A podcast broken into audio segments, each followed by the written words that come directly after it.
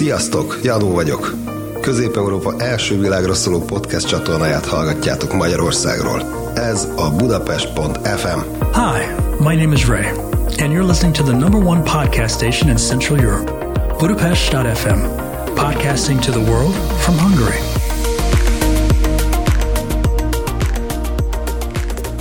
Szeretettel üdvözlök mindenkit, dr. Roza Orsolya vagyok, és az Egészséglabor újra podcast adással jelentkezik. Ez alkalommal dr. Máriási Dóra, tanácsadó szakpszichológus a vendége.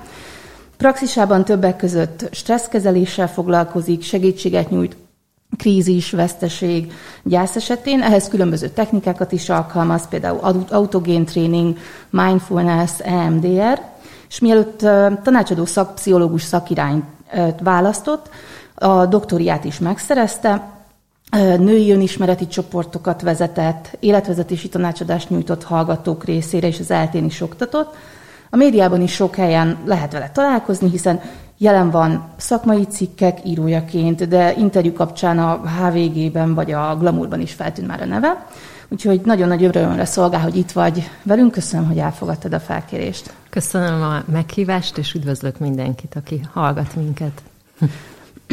Először egy pillanatra csak a magáról az egészségről szeretnék beszélni, hogy mi is az egészség, mert szerintem sokszor hajlamosak vagyunk arra gondolni, hogy mit szedjek, vagy ne szedjek, uh-huh. hogyha beteg vagyok, vagy hogy nehogy beteg legyek, és uh, igazából az egészség nem csak a betegségnek a hiánya, akár uh-huh. hogyha ilyen WHO-s definícióhoz nyúlunk, ott is több dimenzióját említi az érzelmit, a mentálisat, a lelkit, és Nemrég találkoztam úgy egy idézettel, még időszámításunk előtti 600-as szanszkrit szövegbe is, egy orvosi szövegbe, nagyon tetszett, hogy úgy az egészség definíciójának a legvége, az utolsó mondat, hogy az az egészséges, akinek az elméje és a lelke tele van vitalitással. Tehát már uh-huh.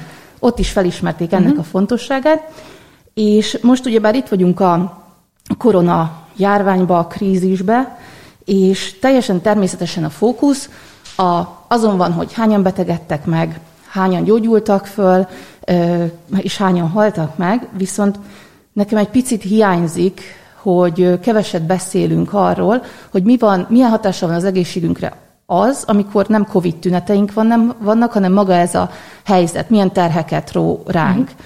És így elkezdtem csak listát írni, hogy mik is lehetnek ezek, és a, a szorongás, a bezártság, a munkahely elvesztése, otthoni feladatok növekedése, uh-huh. vagy a bántalmazás, és még lehetne folytatni Igen. a listát. Én is meglepődtem, hogy milyen hosszú is lehet ez, és nemrég olvastam amúgy, hogy ez csak egy nagyon extrém tükröződés, hogy Japánban is most az öngyilkosságok száma, hogy megugrott. Igen. És a kérdés az lenne, hogy te mit tapasztalsz a praxisban, környezetedben, a szakmában, milyen lecsapódásai vannak a járványnak, és talán, hogy mi okozza a legnagyobb nehézségeket? Én egy dolgot még az egészség fogalmához hozzátennék, és öm, azt hiszem, hogy a 80-as évektől a WHO az egészségfogalomba a társadalmi vetületet is beleértette. És te is mondtál most néhány olyan példát, mint mondjuk a a munkahely elvesztése, ami azért erős itt a COVID alatt, hogyha most specifikusan ez a téma, ami pedig kifejezetten erősen társadalmi faktorokkal bír. Tehát a COVID az felerősítette tulajdonképpen a társadalmi egyenlőtlenségeket, és azok érzékenyebbek vagy sérülékenyebbek, akik alacsonyabb társadalmi státuszban vannak. Emellett, tehát rengeteg helyen olvasni, most én is, hogy utána néztem kicsit jobban ennek a témának, a, az én szakmámon belül, tehát a pszichológiai szakmán belül is irgalmatlan sok anyagot lehet találni, és hogy kifejezetten rengeteg olyan platform jött létre, akár itthon is, Magyarországon is, amik a COVID mentális tüneteit, pszichés hatásait írják le, akár intervenciós vagy, vagy önsegítő technikákat is rengeteget találhatunk. És most arra a kérdésedre válaszolva, hogy én mit tapasztalok a saját klienseim esetében, azt szerintem fontos hozzátenni, hogy kik járnak, milyenek azok az emberek, akik, akik hozzám jelentkeznek. Tehát én most magárendelésen dolgozok, tehát ez már is befolyásolja azt, hogy olyan emberek jönnek hozzám, akik meg tudják engedni azt maguknak, hogy, hogy fizessenek a pszichológiai szolgáltatásokért. Tehát feltételezhetően, vagy hát nagy, nagyon valószínű, hogy nem a, a legszegényebbek jönnek hozzám. Ezzel együtt azért, azért megjelent az én klienseim körében is a COVID kapcsán az, hogy változott az anyagi helyzetük. Tehát volt olyan folyamat, ami hát többek között ezért is szakadt meg, mert valaki nehéz anyagi körülmények közé került, vagy változott mondjuk a, a, az ár is, tehát hogy valamennyi kedvezményt kedvezményben állapodtunk meg, vagy régebbi kliens bejelentkezett újból, és akkor néhány alkalmas ilyen krízis tanácsadásra jött, és akkor abban megegyeztünk, hogy, hogy, hogy kedvezménnyel. Tehát mm, van egy ilyen része. A másik a, az én klienseim egy részénél még kifejezetten pozitív tapasztalatok is megjelentek, és akkor most itt a, akár az előző fél évről beszélek, tehát valaki, valakinek jobb lett az időbeosztása attól, hogy nem kellett irgalmatlan időket az ingázásra szánnia.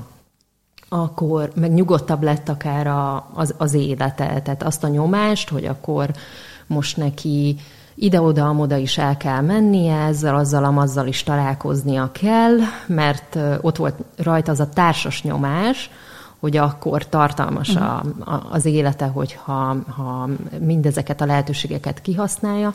Ezek megszűntek, tehát pozitív lehetett az, hogy átértékelődött sok mindenkinél az, hogy mi az, ami igazán fontos az életében, melyek az igazi kapcsolatai, mi az, ami igazán érdekli, tehát akár a pótcselekvések egy része felszámolódhatott ezeknél az embereknél, bejöttek olyan tevékenységek, amiket mondjuk akár régebben nem űztek, vagy most felfedeztek értékes tevékenységeket, mint mondjuk a természetbejárás, tehát egy, voltak azért pozitív vonatkozásai is, de összességében azért alapvetően sokkal markánsabbak a, a nehézségek, még abban az esetben is, hogyha valakit nem érintett drasztikusan a, a vírus helyzetet, mondjuk ő maga nem betegedett meg súlyosan, vagy hozzátartozója nem betegedett, nem halt meg. De egyébként ilyen, ilyen történetem nem volt, hogy valakinek a környezetében hozzátartozó meghalt volna. Aztán mondom, többségében munkát sem veszítettek el, de hogy azért a veszt, tehát, hogy veszteségeket viszont aktivált ez a helyzet. Tehát akár azt a veszteséget, hogy én, én nem mehetek akárhova, én nem tehetem ezt, nem tehetem azt. Tehát ez egyfajta korlátozottság és, a, és ez járhat feszültséggel és kontrollvesztettséggel is.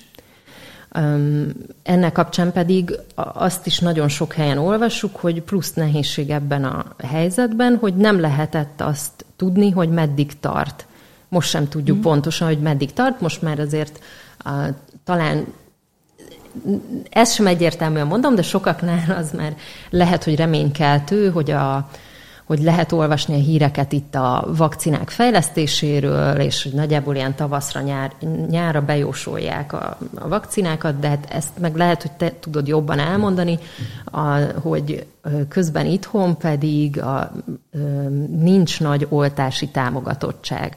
Na, de hogy visszatérve, szóval az egy, ez egy kontrollvesztettséget is jelentett, akkor izolálódás is megjelent több embernél, beszűkült a szociális terük. Nehéz volt sokaknál az is, hogy egy térbe koncentrálódott tulajdonképpen az életüknek a legtöbb szelete. Tehát, hogy, hogy nehezebb volt így külön választani a különböző szerepeket.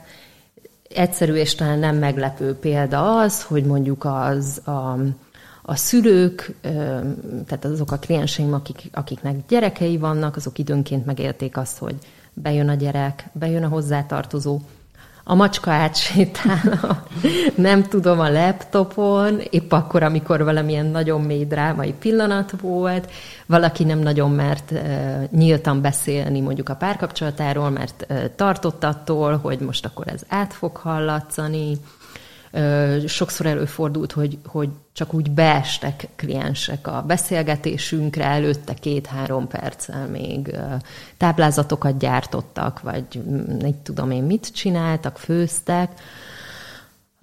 Mi volt? Aztán természetesen ez, ez sem, ezzel sem mondok szerintem semmi újat vagy meglepőt, hogy többeknél megjelent a betegséges kapcsolatos szorongás. Egyébként nekem az a tapasztalatom, hogy ez főleg az előző fél évben volt talán Tehát most akkor ez lecsökken, most már, hogy ismer, mert ugye az elején nagyon újdonság volt, hogy Aha. mi is ez, és még nagyobb volt a bizonytalanság. Igen. Mert ezt nem tudtam eldönteni, hogy vajon most az van, hogy az emberek már fáradnak bele, és rosszabb Igen. a helyzet, és már nem bírják ezért kezelni, mert túl sok ideje tart, vagy éppen azért, Igen. mert ismerőssé vált, már hozzászoktunk a kezeléshez, és ezek a e, pszichológiai hatások épp hogy csökkennek, Igen. akkor melyik lesz itt most? Én el tudom képzelni, hogy mind a kettő. Tehát a, mm, van egyfajta tehát, hogy valami fajta tapasztalatot azért csak szereztünk abban, hogy, hogy itthon mi és hogyan történik, és, és az is igaz, hogy egyszerűen valószínűleg habituálódtunk is egyfajta stressz szinthez. Tehát ezt több kollégám is jelezte, hogy a, a kliensei nagy részén krónikus stressz tüneteket vesz észre és egyszerűen kimerültek mondjuk a megküzdési eszköztárak, lehet, hogy valami fajta közömbösség is megjelent, um, Na, szóval, hogy van egy ilyen része, és hogy a krónikus stresszre meg az is jellemző, hogy nem mindig észleljük annyira pontosan tulajdonképpen a, a stresszorokat. Megszokjuk, elfogadjuk, de közben a hatását az, fokoz, az folyamatosan kifejti. És akkor igen, van az is, hogy na milyen a, a, a, a szabályokhoz való viszonyunk például. Ezt azért meghatározza azt is, hogy, hogy a közösségben um, milyen normák, um, nem is tudom, stabilizálódnak. Ez, ez is sok oldalról azért visszajött, hogy szabálykövetőkké válunk-e akkor, hogyha egyébként a szabályoknak a kijelölői maguk sem feltétlenül tartják a mhm. szabályokat viselkedésre sem. Szerintem amúgy jobbak lettünk benne. Tehát ahogy én tapasztalom, egyre kisebb volt az ellenállás, mert egyre komolyabban ugye vették az, az emberek ezeket. És itt ugye a krónikus stresszet uh-huh. említetted, itt ugye csak olyan szempontból fontos látni azt, hogy maga a stressz, ugye az, az lehet nagyon jó is, mert igazából amire Igen. ki van találva, hogyha összefutunk egy oroszlánnal, Igen. akkor nagyon jó, hogyha ha beindulnak ezek a folyamatok, és el tudunk futni, Igen. és a többi. És, és ilyenkor, amikor valakinek mentális stressze van, ezt nagyon fontos szerintem látni, hogy pontosan ugyanaz fog történni, mint amikor egy oroszlánnal találkozunk. Tehát azok az élettani folyamatok beindulnak, uh-huh. és mivel ez krónikus, ennek igencsak komoly következményei is lehetnek, és itt jön be ugye, hogy, hogy ezt hogy is lehet, mert sokszor nem tudjuk kiküszöbölni. Tehát, hogyha láttam nővéremnél is három gyerek otthon, őket tanítani, plusz a munka, plusz, tehát, hogy nagyon-nagyon sok új feladat, nem lehet azt csinálni, hogy kiszaladunk otthonról, és, és akkor kiküszöbölöm az összes stresszfaktort. Tehát, hogy milyen, milyen technikák van, milyen, vannak, amikkel mondjuk te dolgozol, amik Aha. segíthetnek stresszkezelésben. Aha. Tök jó a, a példád, hogy a példánál maradjunk. Nekem az is eszembe szokott jutni, hogy hogyha egy egyértelmű külső inger jelenti mondjuk a stresszor, tehát mondjuk az oroszlán, az oroszlánnak a, a támadása, akkor, akkor teljesen adekvát reakció az, hogy megpróbálunk elfutni, vagy nem tudom, előszedjük a, a puskát, és akkor neki támadunk. De hogyha ez egy, ez egy pszichés stresszor, akkor ráadásul mondjuk valamilyen belső gondolatunkról, érzésünkről van szó, akkor kifejezetten kontraproduktív tud lenni az a, az a viselkedés, hogy, hogy elmeneküljek, vagy elkezdjek harcolni a, az érzéssel. Méghozzá azért, mert ezek ezek bennem vannak, és nem tudok tőlük elmenekülni. Tehát akkor a szenvedés egy plusz részét jelenti az, hogy küzdök ez ellen a gondolat vagy érzés ellen. És ez, ez szóval, hogy kiismeríti egy idő után a szervezetet, és hát ha már pszichológiai eszközökről van szó, akkor mm, a relaxációs technikák, most nagyon-nagyon sok helyen hallani a mindfulnessről, csapból is gyakorlatilag az, hogy... Igen, viszont itt nagyon szeretném, hogyha el is mondanád, hogy mi az, hogy mindfulness, mert igazából én csak egy kis szeletét uh-huh. vel barátkoztam meg, aminek nagyon jó hatásait látom, méghozzá a mindfulness az étkezés során, hogy uh-huh. mennyire fontos, mert mert ahhoz, hogy, hogyha eszünk és rohanva eszünk, akkor nem fognak elindulni azok a folyamatok, amik segítik az emésztést, ami utána rengeteg problémát okoz, uh-huh. és hogyha rákoncentrálunk, hogy most enni fogunk, és ráhangolódunk, akkor konkrétan meg fog az is változni, hogy mit, hogy választunk el Aha. belül a szervezetünkbe. Tehát ott, ott látom a mindfulnessnek a konkrét fizikai hatását, Aha. de hogy mi is ez, és ez hol segíthet, mert szerintem sokan nem tudják azt. Abba segített például, hogy sokkal tudatosabbak leszünk olyan szempontból, hogy mi az, ami a, a, például a, a pozitív dolgok átélésében, de most ez csak egy, egy szerep, szerete a mindfulnessnek. A mindfulness az tulajdonképpen buddhista meditációs tradícióból lett, most nem túl szépen megfogalmazva, átültetve a pszichológiai tudományba, pszichológiai módszertannal, nyelvezettel, és tudatos jelenlétet jelent. Tehát ez, ez tulajdonképpen azt jelenti, hogy a szenvedéseink egy nagyon sokszor vagy abból fakadnak, hogy, hogy rágódunk a múltom, vagy pedig a jövővel kapcsolatos félelmeink, szorongásaink táplálhatják mindezt. És hogyha egy elfogadó, ítéletmentes jelenléttel tudunk viszonyulni a, um, hát akár az érzéseink, gondolataink felé, vagy mondjuk a táplálkozásaink felé is, akkor uh, hát az jelentősen segít gazdagabban átélni, megélni az életünket, illetve hát minőség, minőségileg jobb életet tudunk biztosítani magunknak. És hogy ez lehet, hogy egy paradoxonnak tűnik, hogy mitől lehet az nekem jobb, hogyha én tudatosan átélem a, mondjuk a rossz tapasztalataimat. Most pont egyébként reggel olvastam egy cikket, egy kollégám um, linkelte be, amiben azt írja a cikk szerzője, hogy hogy a mindfulness az hatékonytalannak bizonyult a, a, a vírus, vírus kezelésében. És akkor ő abba azt írja le, hogy pont az, hogy hogy ennyire a jelenre fókuszálunk, elveszi tőlünk azt a lehetőséget, hogy, a, hogy legyen egyfajta jövő, perspektívánk, illetve hogy az, hogy tervezünk, hogy anticipálunk pozitív dolgokat a jövőben, annak nagyon sok pozitív hozadéka lehet. Na most én nem gondolom, hogy a mindfulness az csodamódszer lenne, mint ahol itt-ott ezt hirdetik, és tényleg fontos lehet az, hogy, hogy legyen jövőképünk. Tehát egyébként ha már most vissza... Tehát ezzel te egyetértesz? Én ezzel nem értek egyet, ez szerintem egy tök érdekes gondolat, és és attól, hogy mondjuk a, a jelent tudatosabban átéljük, és szerintem itt még tényleg kulcsfontosságú az, hogy, hogy elfogadóan és nem minősítően viszonyulva mondjuk a negatív érzéseink felé. Tehát ez, ez viszont, hogyha ez nem egy egyszerű dolog, tehát ez nagyon egyszerűen hangzik, de mondjuk tapasztal, vagy gyakorlatba ültetni, ez borzasztóan nehéz, mert hogy sokkal inkább hozzá vagyunk szokva azért egy, egy ilyen minősítő, ítélkező, nem is tudom, működésmódhoz.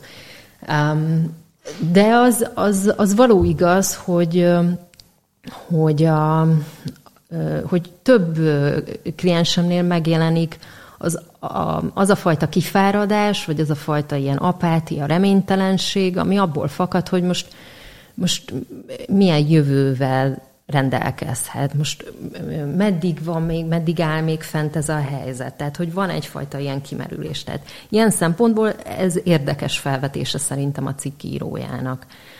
Nem tudom, nekem egyszer mondták, ez nekem annyira megragadt, hogy kétféleképpen rontatja el az ember az életét, hogyha a múlton rágódik, vagy ha a jövőre koncentrál. És ugye ez pont ez nagyjából megfogja akkor a mindfulness-t.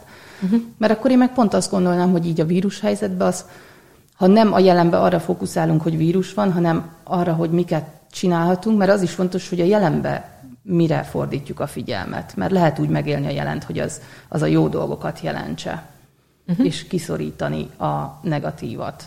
De szerintem fontos, hogy itt az, ha vegyük mondjuk a, a mindfulness-t, de nem kell itt most feltétlenül csak a mindfulness-re gondolni, tehát hogyha ha tudatosan, elfogadóan közelítem meg az életemet, az nem azt jelenti, hogy én kiszorítom a negatív dolgokat. Mm. Szóval, hogy azért akármennyire is mondjuk keressük azokat az egy, egy, egyéni boldogulási lehetőségeket vagy stratégiákat, amik hozzásegítetnek ahhoz, hogy átvészeljük ezt az időszakot, ne talántán még pozitív hozadéka is legyen, azért alapvetően ez nem egy népünnepé, mhm. amiben vagyunk.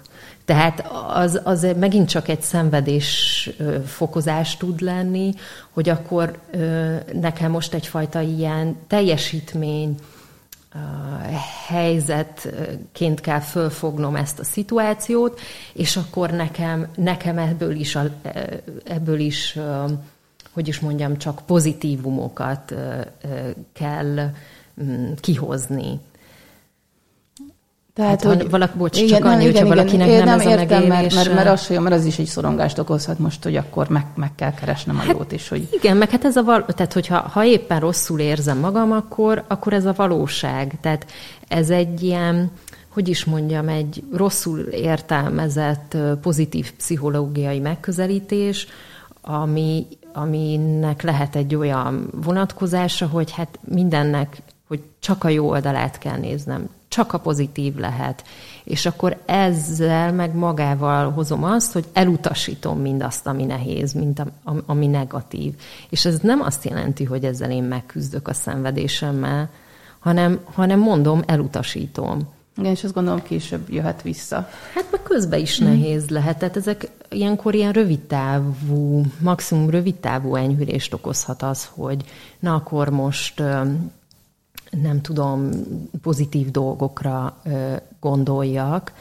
Nem, nem, nem írom le, hogy ez egyébként igenis segíthet bizonyos helyzetekben, de hogy jogos lehet a, szorongás, jogos lehet az is, hogy kimerültünk, szóval hát hogy ne. Sőt, egyébként megint csak akkor példákat hozva, szóval, hogy volt olyan segítségkérés, ami, vagy hát nem is tudom, ilyen krízis tanácsadás az előző fél évben, a, ami, aminek során tulajdonképpen a, egy, egy fiatal nő ö, azzal is küzdött, hogy hát a, itt a, nem tudom, mindenféle közösségi felületen azt látja, hogy mindenki rohadt jól érzi magát. A vírus során kenyereket sütnek. Szerintem ez egy ilyen szim, szimbolikus képlet, hogy mindenki kenyeret sütött, meg nem tudom én mi mindent csinált, és hát neki ereje sincsen, mert dolgozik, meg nem tudom én micsoda. És hogy, hogy neki egyébként az már egy nagyon nagy megkönnyebbülés volt, hogy, hogy nem kellett neki azért rosszul éreznie magát, vagy saját magát valamiért, nem is tudom, rosszul működőnek titulálnia, mert ő rosszul érzi magát ebbe a helyzetben. Tehát, hogy uh-huh. normális lehet az.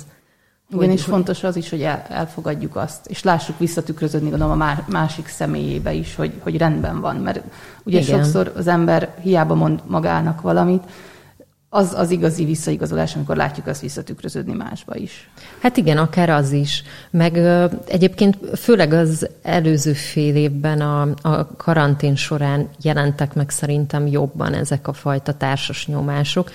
Lehet, hogy nincs igazam, csak most pont ö, ahogy a cikkeket is olvasgattam, a koronavírus kapcsán azoknak egy jó része az tulajdonképpen az előző fél év alapján vont le következtetéseket, uh-huh. vagy kutatások is mondjuk abból az időszakból származtak, és, És akkor én gyakrabban találkoztam ezzel a fajta egyébként ilyen nagyon kapitalista logikával, hogy na akkor most nekem így ebben a helyzetben is egy jól teljesítő embernek kell lennem, aki nem is tudom, kihozza ebből a helyzetből tényleg így a, a legjobb, legtöbbet. Kenyeret süt, nyelvet tanul, tehát nem pihenhet, nem lehet nem hasznos. Na, annyira rosszul éreztem magam, hogy nem kezdtem el újra a franciát, mert mondom, most elvileg van időm, most kéne, és tényleg ott van egy picit ez a ez az érzés, hogy hogyha már itthon vagyok, akkor valami hasznosra kell fordítani. Na igen, hogy, hogy akkor vagyok oké, okay, akkor vagyok jó, hogyha hasznos vagyok, és csinálok valamit. Az már is szorongást jelent, hogyha éppen kvázi idézőjelben nem csinálok semmit. Tehát tényleg ez egyfajta ilyen, egy ilyen kapitalista logika, hogy én akkor vagyok, ha termelek, uh-huh. hogyha hasznos vagyok. És közben pedig élettanilag is szükségünk van arra, hogy pihenjünk, tehát mondjuk ha valaki nem alszik rendesen, akkor az, az tulajdonképpen az élete minden területére kihat. A, a látszólagos semmitevés ideje alatt rengeteg minden integrálódik igazából, ami az aktív mondjuk munkával, vagy bármi mással, testmozgással, ezt megint csak te valószínűleg jobban el tudod mondani, ami az aktívan töltött időszak mm. alatt történt. És hogyha valaki otthon van, és, és úgy érzi, hogy rátör akár ilyenek miatt a szorongás, akár amiatt, hogy már mondjuk a szerettek kórházban van, vagy bármi lehet, vagy már túl sok neki uh-huh. a, a teher, mi, mi, mi az, ami szerinted használhat, bár gondolom ez nagyon egyénfüggő, de milyen olyan módszer van, amit akár otthon valaki el tud sajátítani, akár YouTube, akár könyvek, akár, Aha. vagy egy egyszerű olyan dolog. A, ugye az előbb mondtam, hogy én nem tudom, én tehát példaként említettem egy-két módszert, amivel, amivel találkozhat is az ember, mint ilyen pszichológiai módszer, vagy, vagy amivel esetleg én dolgozok, de hogy ne becsüljük alá azt is, hogy mindannyiunknak vannak igazából egyéni eszközei, technikái. Lehet, hogy nem is gondolnánk, hogy ezek mondjuk stresszkezelési technikák, de hogy mégis akár sokan automatikusan is nyúlnak hozzájuk. Tegyünk, tegyük fel, hogy mondjuk valaki szeret, ha, ha feszült, vagy egyáltalán csak elege van mindenből, vagy, vagy csak úgy, mert jól esik, mondjuk forró fürdőt venni, akkor valakit kikapcsol a főzés. Valaki szeret csak kiülni mondjuk a teraszára, és bambul ki a fejéből. És akkor sorolhatnám, száz mm. ilyen tök ö, egyszerűnek tűnő hétköznapi dolog van. És lehet, hogy ezek egy részét egyébként el is hanyagoljuk, meg akkor már most visszakapcsolódva a mindfulnesshez, ezeket lehet végezni úgy is, hogy gyakorlatilag semmi hatást nem fejtenek ki, hogyha ilyen robotpilóta üzemmódszerűen, gépiesen megcsináljuk.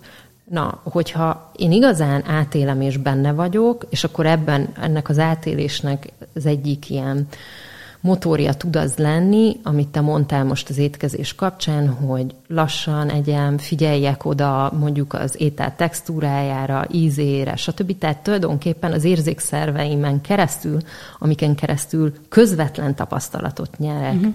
gyakorlatilag mindenről, azzal föl tudom erősíteni tulajdonképpen az élményt, és ez hozzájárulhat ahhoz, hogy én jobban belemerüljek, jobban belemenjek.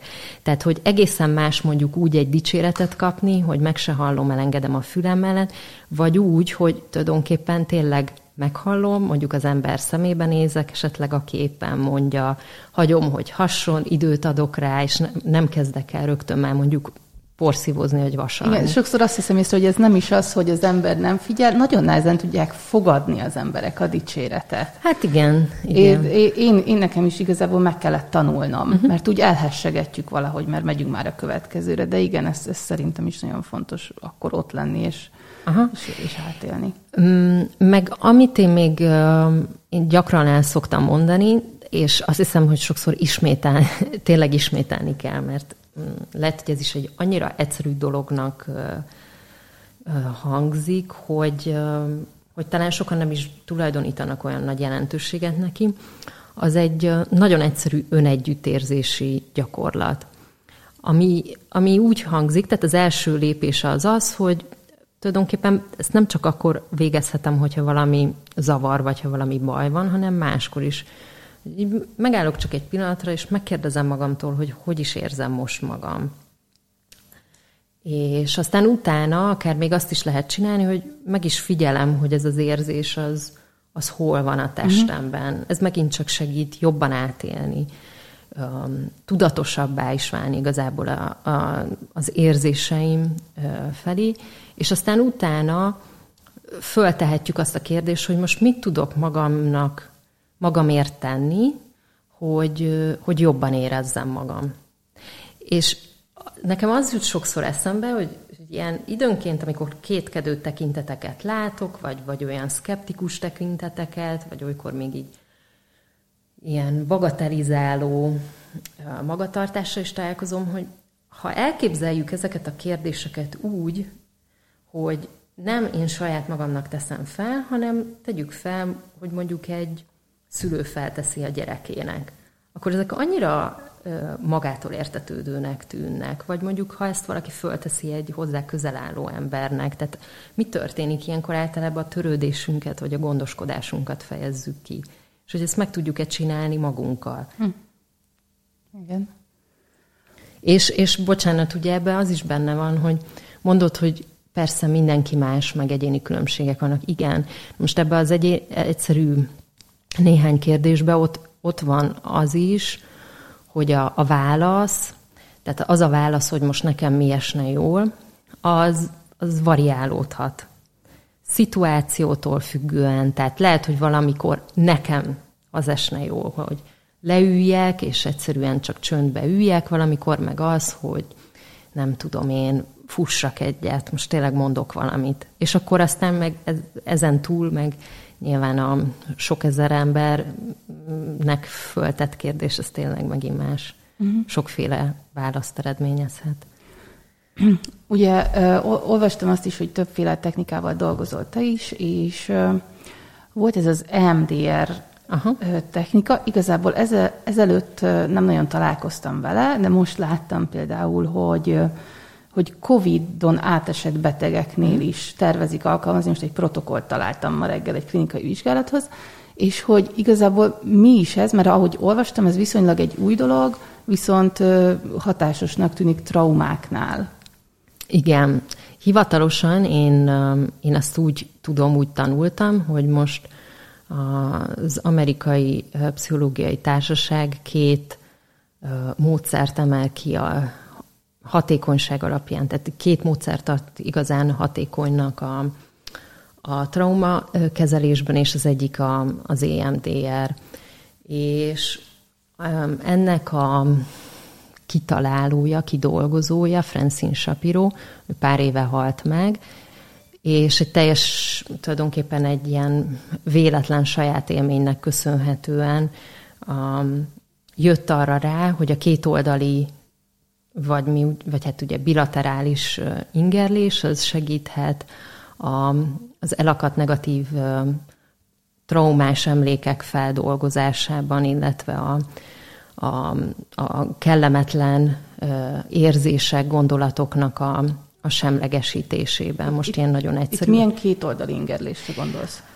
Két oldali ingerlés, az eleinte szemmozgásos ingerlés volt, tehát az EMDR elnevezésben tulajdonképpen ez is szerepel.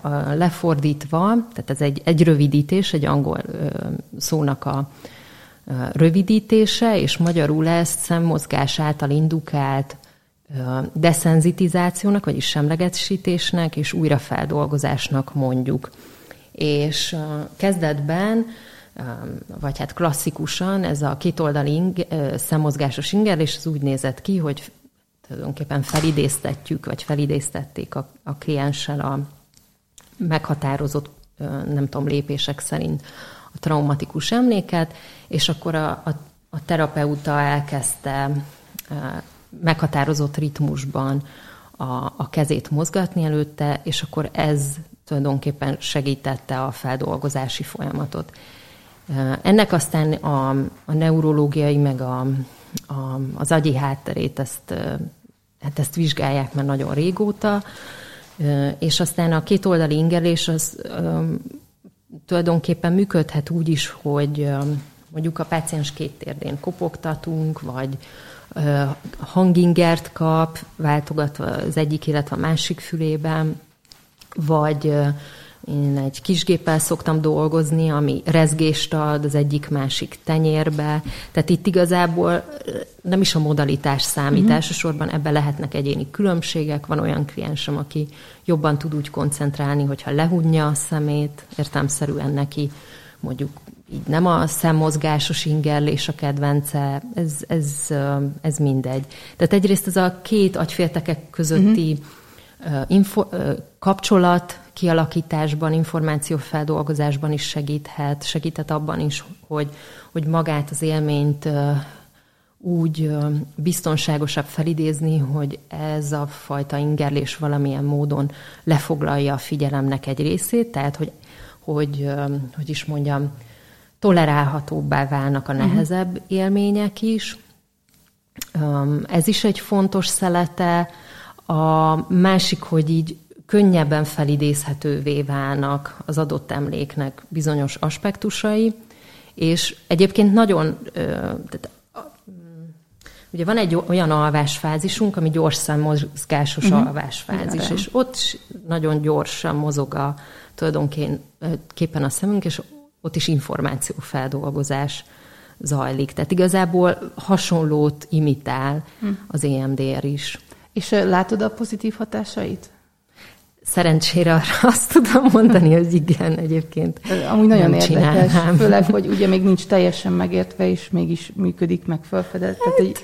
Most nem tudom, mm. nyilván ezt lehetne egy ilyen nagyon átfogó kutatásba vizsgálni, hogy milyen az elfogadottsága az EMDR-nek, akár itthon, külföldön, ilyen-olyan szakemberek, nem szakemberek körében. Azért én jó, hozzám valószínű, hogy olyanok is jönnek, mhm. akik ez irányítottak. Igen, nekem nagyon, nagyon tetszik a maga a módszer is, meg nagyon érdekes.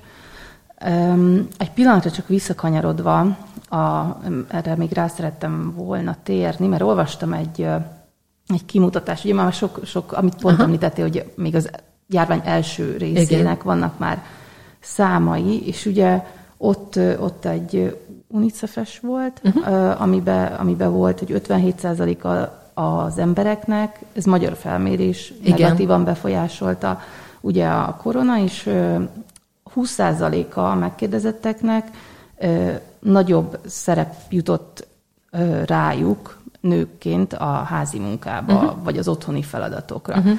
Hogy, hogy tapasztalat, vagy mit, vagy mit mondanak a kutatások, mit lehet látni, hogy milyen csoportokat érint jobban, hogyha most így tippelnem kéne a Például gondolom a szociális izoláció lehet, hogy az idősebbeket jobban érinti, Igen, de van. például mondjuk nőként valóban az otthoni feladatok, hogy férfiaként lehet, hogy ez a pénzügyi frusztráció, de uh-huh. hogy ezt, ezt hogy látod, hogy mik, mik jöttek ki ebből? Um, most nem is ezekre a kutatásokra utalnék elsősorban, hanem um, nem tudom, általánosságban más ilyen COVID cikkekben is megjelenik, hogy, hogy rizikócsoportok egyrészt a nyugdíjasok, akik akár a szociális izoláció miatt is megterhelődhetnek, másrészt pedig ők sérülékenyebbek a, a, a, tulajdonképpen a betegséggel szemben is. Mi, hogy az emiatti szorongás, hogy elkapják akár? Hát meg az, hogy egyedül vannak. Tehát most saját példa, az egyik nagymamám esetében egyáltalán nem maga a betegség jelentette a nagyobb szorongást, hanem az, hogy, hogy egyedül, egyedül mm. lenne, pedig egyébként nem volt egyedül. És ugye ez is, tehát hogy ez a stressz, hogy akkor én most izolálódok, beindíthatja egyébként kinek-kinek a, az egyéni traumatikus hálózatát, ami addig mondjuk szépen szunyadozott, de az, hogy egyedül vagy, tehát hogyha valakinek mondjuk az a, ahhoz kapcsolódik valamilyen ö, nem tudom én, szorongása, vagy vagy traumás élménye, hogy én egyedül vagyok, akkor azt nagy valószínűséggel a COVID aktiválta. Uh-huh. Egyéb más traumákat is aktiválhatott, de mondjuk mondok valami ilyesmit.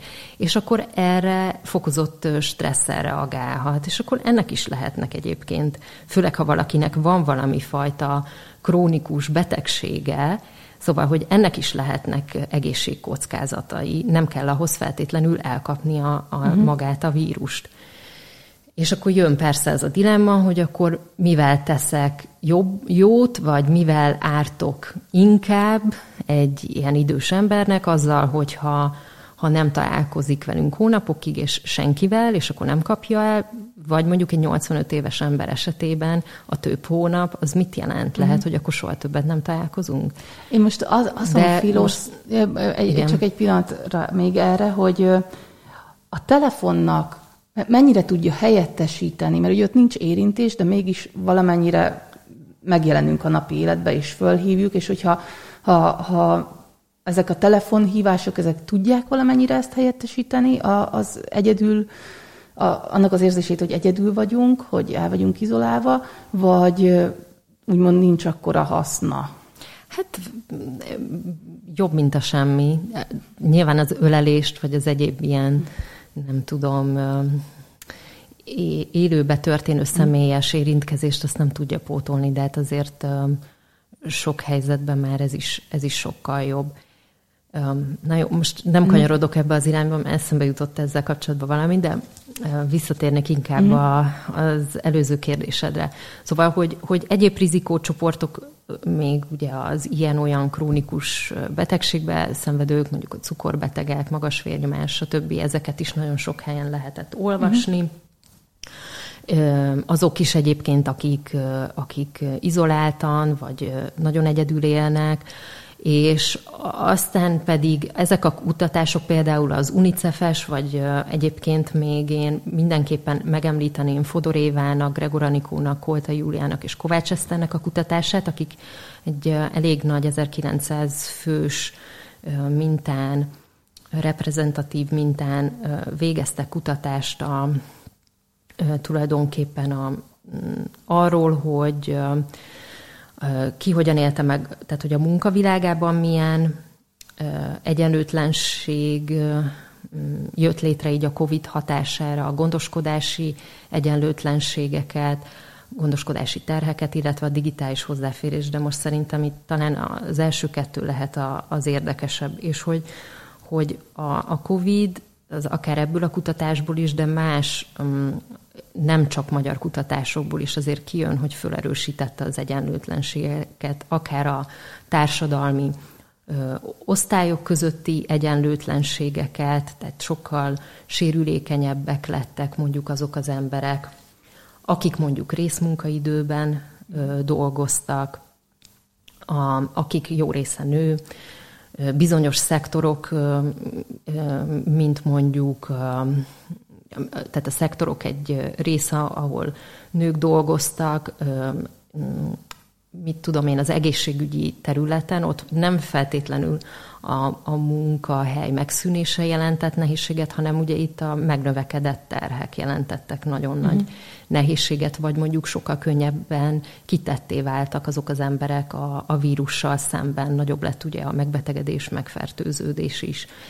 És a, hát a másik meg igen, hogy nőttek főleg a nőknek a, a terhei, tehát a, akár a, azoknak a nőknek, akik gyerekes nők volt, tehát hogy gyerekes, 14 éven alul, aluli gyereket, gyereket vagy gyerekeket neveltek, és ugye kiestek tulajdonképpen azok az intézményrendszerek vagy, vagy emberek, akik a, a reproduktív munkát végezték a családoknál, a reproduktív munka, ami, ami többnyire fizetetlen, és tulajdonképpen a, a mindennapi élet fenntartásához szükséges. Ez a, ugye a gyerekneveléshez is kapcsolódik, kapcsolódhat a háztartásnak a vezetéséhez, az étel, szervírozáshoz, tehát hogy, hogy mindahhoz, amit ilyen magától értetődőnek tartunk, hogy az úgy van, de hát valakinek vagy valakiknek meg kell csinálniuk. És itthon eddig is különbség volt abban, hogy, hogy a, az otthoni terheket, háztartás, gyerekgondozás azért nagyban a nők vitték. A karantén alatt a férfiak is jobban bevonódtak, viszont az a fajta különbség az nagy, nagyjából nem változott, hogy, hogy a nőknek még inkább megnőttek a terheik. És közben az az érdekesebben, hogy ezt a helyzetet azzal együtt is, hogy a beszámolók alapján a nők nehezebben élték, meg tehát több nehézségről számoltak be a karantén alatt, de mégis egyetértettek a nemek abban, hogy ez így, ez a helyzet így igazságos. És leginkább egyéni stratégiákat kerestek a, a nők is, hogy hogyan tudják mondjuk hatékonyabban beosztani az idejüket, vagy esetleg mondjuk, hogy a, a munkahelytől vártak volna rugalmasabb öm, beavatkozás, rugalmasabb Ez most amúgy nagyon meglepett az a része, hogy, hogy mind a két fél úgy gondolta, hogy ez így teljesen rendben van. Hát igen, tehát ugye elmögött azért vannak ilyen, talán ilyen ideológiák is hozzátartozhatnak, hogy, hogy mit gondolnak, mit gondolunk arról, hogy kinek a feladata elsősorban mondjuk a, a gyereknevelés, az otthoni háztartási munkák elvégzése. Tehát, hogyha ha abba gondolkozunk, hogy oké, okay, ez így rendben van, hogy a nőnek a, a, a dolga elsősorban, akkor, hát akkor miért is ne tartanánk ezt mondjuk? Tehát, hogy, hogy akkor ki más végez? Én, csak én pont most a környezetemben azt tapasztaltam, hogy valahogy ezzel, hogy bejött a karanténhelyzet, ugye a uh-huh. gyerekek otthon tanítása, pont ez volt az a pont, amikor úgy érezték már, hogy hogy ez már sok, hogy, hogy három gyereket otthon tanítani, és mellette a munka, és mellette ez, Igen. és hogy pont azt gondoltam volna, hogy ez fog egy olyat kiváltani, hogy esetleg el fognak tolódni az arányok, és a, tehát a nemek között, hogy ki mit vállal. Lett ebbe változás, mm. ezek a kutatások mm. mind mutatták, hogy lett ebbe változás, csak ezzel együtt is, tehát hogy ahhoz képest lett változás, hogy volt eltolódás, mm. különbség a nők részére. És amennyi többlet terhelet egyik vagy másik nemnek, az tulajdonképpen nem egyenlítette ki mm-hmm. tulajdonképpen a, a tehereroszlást. Hm. Ráadásul az is, az is egy fontos, meg, meg nagyon érdekes dolog, hogy hogy a nők lényegesen több órát töltöttek ugye a gondoskodási munkával, mint a férfiak, és hogy ez különösen igaz volt a magasan iskolázott városi és kisgyerekes nőkre. Szóval, hogy még ilyet se tudunk feltétlenül mondani, hogy esetleg a magasan iskolázott nők egyenlőek, tehát hogy, hogy úgymond, hogy mondjam, egyenlőségelvűek, vagy progresszívak, vagy haladó szemléletűek, vagy nem tudom milyen szinonimákat uh-huh. mondjak így a nemi szerepek viszonylatában, és akkor ott talán jobban megoszlik azokban a párkapcsolatokban a terhelés. Meg a, a másik az pedig egy másik kutatásból emelném ki, ami, ami érdekes. Ez egy interjús kutatás, a, 53 nővel készítettek interjút a kutatók, Nagy Beáta, Gámbas Renát, Réka, Gergely Orsolya és Somogyi Nikolát, tehát ez egy romániai és magyar mintából álló kutatás volt, és hogy itt az látszott, hogy főleg a home office-ban dolgozó 14 évnél fiatalabb gyerekeket nevelő anyák, vonódtak bele jobban a gyerekeik életébe, az iskolázásukba, tehát hogy ezért ebben meg, és ezek itt, ezek diplomás nők voltak, szóval, hogy a társadalom felsőbb rétegéhez tartoztak, és hogy emögött meg van egy olyan, um, hát hogy is mondjam, szempont, hogy itthon a gyerekek iskolai sikeressége az sokszor a szülői sikerességről vagy, vagy bukásról is szól. Tehát, hogy Romániában például nem volt ez ennyire erősen meg a, az anyáknál. De ugye a, Az előző kutatás, amit mondtam, a Fodor Éva, Gregor Anikó, Kolta Júlia és Kovács Eszter kutatása, ők azt is találták, hogy az alacsonyabb társadalmi státuszban lévő anyák még többet tanultak a gyerekeikkel, mint a, a magasabb státuszú anyák. Tehát ez is érdekes, tehát uh-huh. még mhm. csak azt se lehet mondani, hogy mondjuk ő nekik. Hát igen, ez egy... Ebben a kutatásban uh-huh. például ez derült ki, hogy nem, nem volt mindegy nekik. Ebből is látszik, hogy mennyire egy váratlan helyzet érte úgymond a világot, hogy uh-huh. mennyire másképp igen. jelent meg egy-két dolog. Um, és ugye ezt már említettem az elején, hogy sok helyen pont a, a feszültségek miatt is ugye a vállások száma is megnőtt, és hogy azért ebbe az irányba is volt egy negatív hatás, hmm. és most ez, ez csak eszembe jutott, mert valaki egyszer kérdezte tőlem, hogy hogyha valaki gondolkozik mondjuk párterápiába, mert ezt uh-huh. most mondjuk környezetemben is több embernél felmerült, Aha. és uh, valahogy ebbe bele se gondoltam, de azt kérdezték, hogy nem-e jobb, hogyha olyan párterápiára mennek, hogy van férfi és női pszichológus is, uh-huh. pont azért, hogy, hogy mindkét nem úgymond képviselve legyen, mert mert volt, hogy a, mondjuk a férfi érezte úgy, hogy, vagy akár a nő érezte uh-huh. úgy, mhm. hogy ha a férfihez megy, akkor nem feltétlen lesz ő reprezentálva. Hogy szerinted, mert láttam olyan párterápiás uh-huh. helyeket, ahol direkt két pszichológus van, Igen. Hogy, hogy ez tényleg egy valid érzés, hogy, hogy, vagy elvárás, hogy két nem is ott legyen a pszichológusok? Nekem több olyan kollégám van, aki azonos neműként dolgozik, és akkor ez főleg nőket jelent, mert, mert több azért a nő a, a szakmánkban, mint a férfi. Tehát tényleg most, hogy így hm. erről beszélünk, lehet, hogy van, de én, én nem tudok ö, olyan példát mondani, ahol két férfi tartana párterápiát. Mm, igen, van egy ilyen logika abban, hogy hogy női és férfi párterapeuta tartsa a, az ülést, hogy ezzel ők maguk is tulajdonképpen egyfajta modellt nyújtanak, ami, ami is segíthet tulajdonképpen az adott párnak. Ebben egyébként nem mindenkinek fontos ez, mm. tehát ez, ez függhet az adott mm, pártól is. Van olyan párterapeuta, aki egyébként egyedül dolgozik, Um, tehát nincsenek ilyen szempontból kőbevésett szabályok. A, találkoztam olyannal is, hogy akár leszbikus uh, kliensnek volt pont ezért fontos, mint hogy, uh, hogy csak nők uh-huh. uh, nőkkel találkozzon. És akkor hát ebbe időnként akár lehetnek előítéletek is a kliensek részéről, vagy, vagy benne lehet akár az a feltételezés, hogy ha van egy, egy női párterapeuta is a, a párterápiás ülésen, akkor az automatikusan velem fog szolidarítani, vagy engem jobban tud képviselni, vagy azért, mert nő, nekünk hasonló tapasztalataink vannak.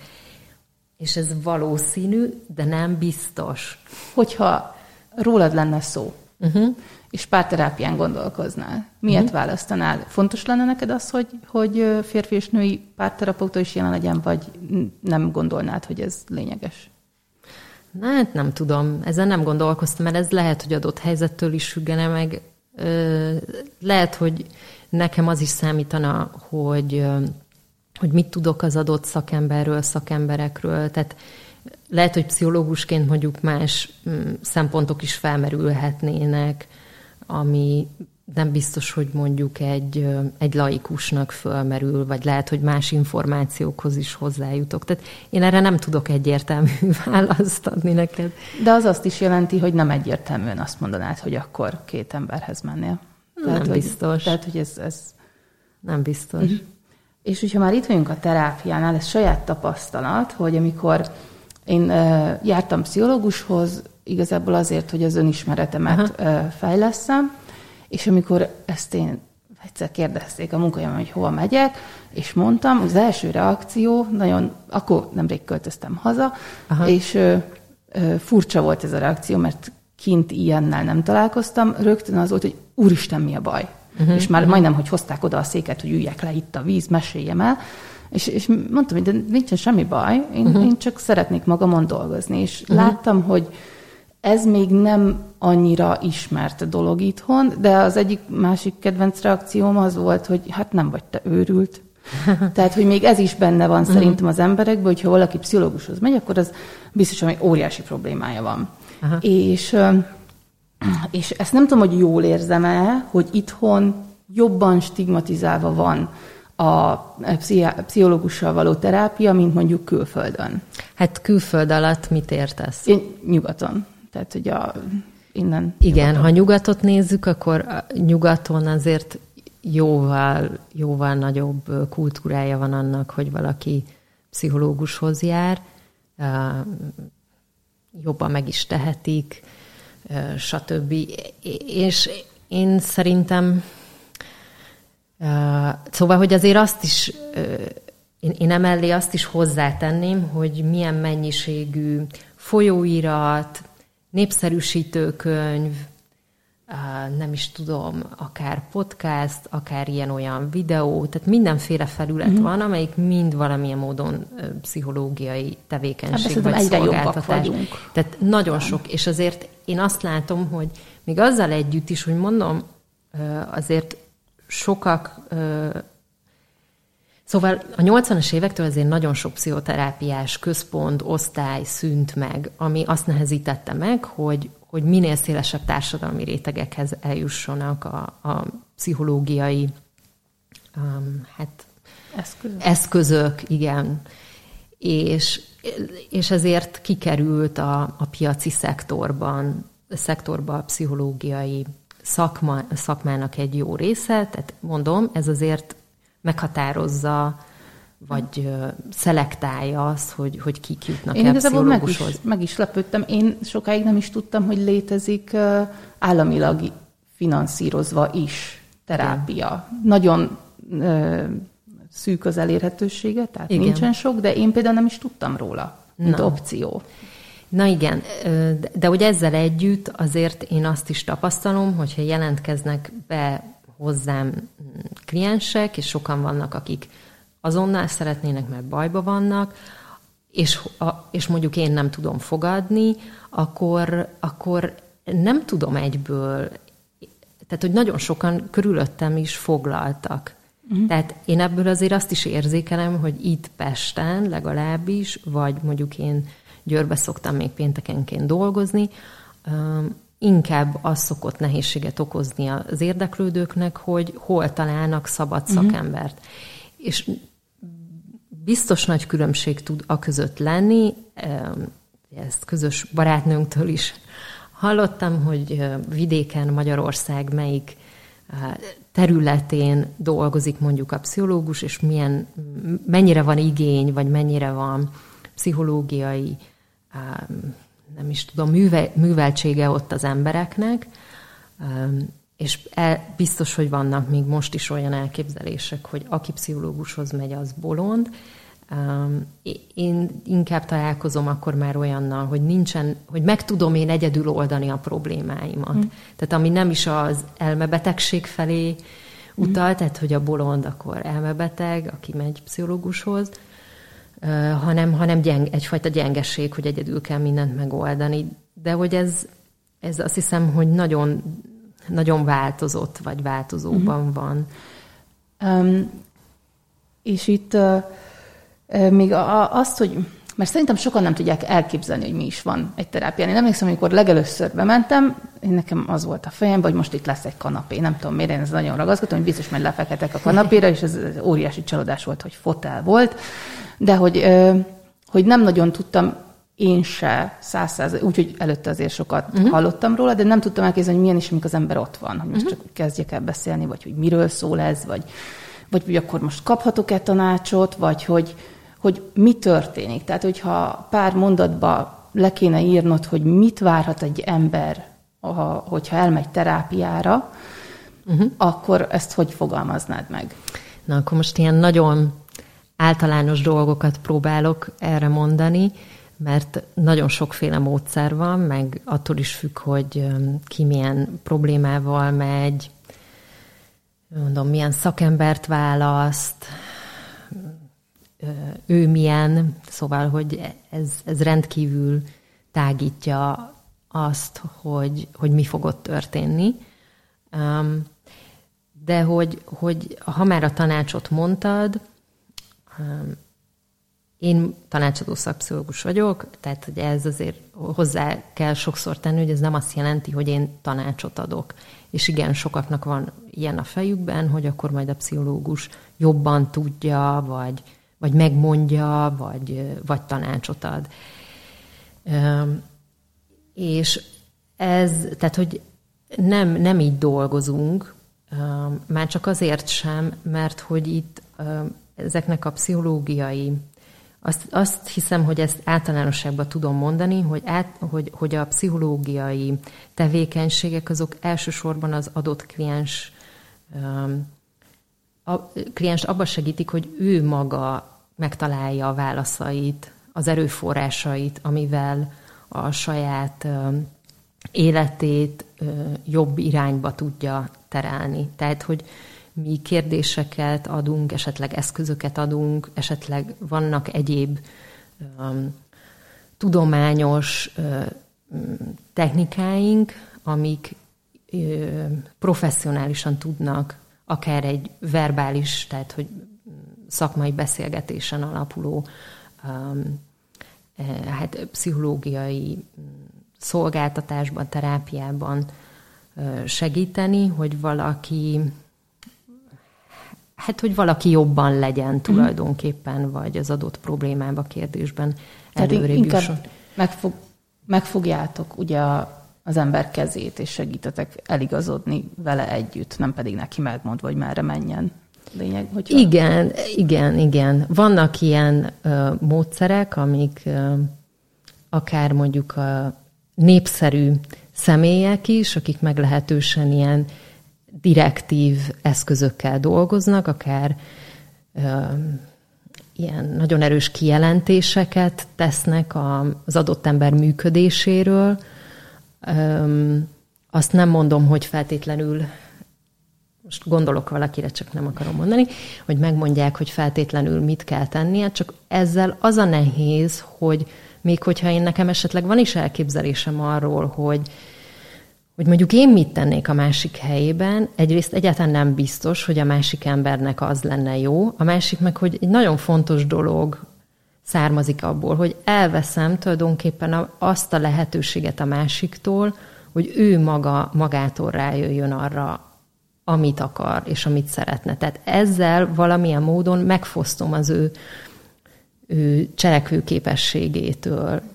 Meg a felelősség is valahogy igen, akkor... Igen, úgymond lehet bűnbakot találni, ha nem működik. Mert hogyha nem én hozom meg végül is a döntést. Hát ez egy passzív, passzívabb szerep, és mm. valamilyen szempontból igen, így valahol a, akár a, a tehetetlenséget is erősíti, vagy azt, hogy, hogy nem én vagyok az, aki tudhatom, hogy, hogy nekem mi a jó, vagy nem én vagyok az, aki meg tudom oldani azt, amit, amit meg szeretnék, hanem, hanem van egy nálam okosabb, szakértőbb ember, egyfajta ilyen mester, vagy egy fehér mágus, és akkor majd ő, majd ő tudja a tutit. És akkor a kontroll is így ki van véve az ember Igen. kezéből, és hogyha ki, kimegy úgymond a szobából, akkor a kontrollt is elveszti. Igen. De amúgy is van ebben a viszonyban egy asszimetria, tehát hogy akár a, tehát vannak a, a kritikai, pszichológiai terápiás, vagy feminista terápiás megközelítéseknek olyan fontos kitételük, hogy próbálják minél inkább demokratizálni, vagy egyenrangúbbá tenni a terápiás viszonyt. Ennek is vannak különböző elemei, akár a meghatározott kereteken belül mondjuk a terapeutának az önfeltárása, ezt időnként olyan példák mentén szokták fölhozni, hogy ha a pszichológus bántalmazott nővel dolgozik, nagyon sokszor a, a bántalmazottakban erős szokott lenni az önvád, a szégyenérzet, és a, hogyha a terapeuta maga is, a pszichológus maga is átesett valami fajta bántalmazáson, akkor lehet, hogy a jókor, jó irány, jó helyen és jó időben megtett önfeltárása, az segítheti a klienst, hogy ne érezze magát ö, rossznak, segíthet neki megküzdeni a szégyenével, uh-huh. és segíthet a, a terápiás kapcsolatban egy, hát tulajdonképpen tényleg egy, egy empatikusabb, nem tudom, bizalomtelibb viszony kialakításában. De hogy, hogy ezzel együtt is azt kell, hogy mondjam, hogy azért más szerepben vagyunk, a, van egyfajta aszimetria. Én nem tudom, e, erre nincs egyértelmű válaszom, mm. hogy, és ezen valószínűleg sokan sokféleképpen nyilatkoznának a, a szakmán belül is, sok vita is van ezzel kapcsolatban, hogy mennyire lehet teljesen szimmetrikussá tenni a, a, a terápiás viszonyt. Én nem vagyok ebbe teljesen biztos. Azért az, hogy szakértőként van ott valaki jelen, még azzal együtt is, hogy ezt el kell mondani, hogy hiába mondjuk, nem tudom, kiki uh, tanul pszichológusként, mondjuk mit tudom én, depresszióról, és akkor az nyilván rengeteg tudás tehet szert, de hogy az adott embert nem, szóval, hogy mindenki saját maga szakértője elsősorban. Szóval, hogy az én pszichológusi szakértelmem az nem minden tudást, vagy minden hatást, hatóságot jelent. Hát ez biztos, hogy egy, egy utazás, tehát nekem egy nagyon jó élmény volt maga, maga a terápia, mert nagyon érdekes azt hinni az ember, hogy hát ki, ki ismerné uh-huh. jobban magát, mint önmaga, és közben tényleg vannak olyan nagy wow pillanatok, uh-huh. és, és na- na- nagyon érdekes az egész, hogyha valaki megtalálja természetesen azt a szakembert, akivel tud működni, mert ez, ezt, Igen. ez nem mindig van így, ahogy a környezetemben is tapasztalom, Igen. ott is fontos a kémia. Igen, abszolút. És úgyhogy, úgy, hogyha valakinek van lehetősége, én, én csak javasolni tudnám. Um, így a, a vége fele érve a, a podcastnak én mindig meg szoktam kérdezni, hogy, hogy ha egy napig te lehetnél a királynő, Magyarország királynője, és, és bármit csinálhatnál, törvénybe iktathatnál, gyakorlatot bevezethetnél, mi lenne az, amit te nagyon, és itt inkább azért gondolok akár a te szakterületedre is, hogy mi az, amit nagyon szívesen látnál egy változást, és azt, azt, azt te biztos bevezetnéd, hogyha te egy napig a kezedbe lehetne a kontroll. Uh-huh. Hát most uh, elsős, először az jutott eszembe, hogy, hogy ilyen, uh, szóval, hogy úgy illene, hogy lemondanék, hogy ne legyen semmiféle teljhatalmuság. De Magyarországon. Igen, de előtte még, igen. Törvénybe iktatnék olyasmit, amit, amit nem tudnak változtatni. Fú, nem tudom, hát egyértelmű választ nem tudok mondani. Tehát annyi társadalmi probléma van itthon, nagyon jó lenne, hogyha valahogy növekedne akár így a az emberek közötti szolidaritás, az az elképesztő mennyiségű szegénység, meg kilátástalan történet, ami itthon van. Az, szóval, hogy jó lenne, hogyha azokat tudnánk orvosolni valamilyen módon, és hogy alapvetően az lenne jó, hogy, valami, hogy úgy általánosságban úgy azt, hogyha egy nem is tudom, közvéleménykutatásra az emberek azt a választ adnák, hogy, hogy alapvetően itt jó, jó élni, és elégedettek. Igen, és minden, mindenki ezt, vagy nagyjából minden szint, társadalmi szintről ugye ez lenne a visszajelzés. Na, Sokszor igen. szerintem vakok vagyunk, nem azért, hogy direkt vakok vagyunk más problémákkal szemben, csak ugye annyira ott van a saját életterünk, hogy, hogy nem látjuk azokat a problémákat, amik nincsenek közel. Hát igen, de minden esetre nem tudok ezeknél a nagyon általános, vagy talán banális válaszoknál jobbat adni, és vannak erre jobb Hát végül is nem, nem Jobb nem emberek, akiknek ez a foglalkozásuk. Hát nem intézkedést mondtál, hanem már a végkimenetelt. Persze. Igen, legyen Magyarország a leg, legboldogabb ország. hát nagyon-nagyon szépen köszönöm, hogy itt voltál, nagyon sok mindent megtudtunk, és köszönöm mindenkinek a figyelmet, találkozunk nem sokára. Én is köszönöm.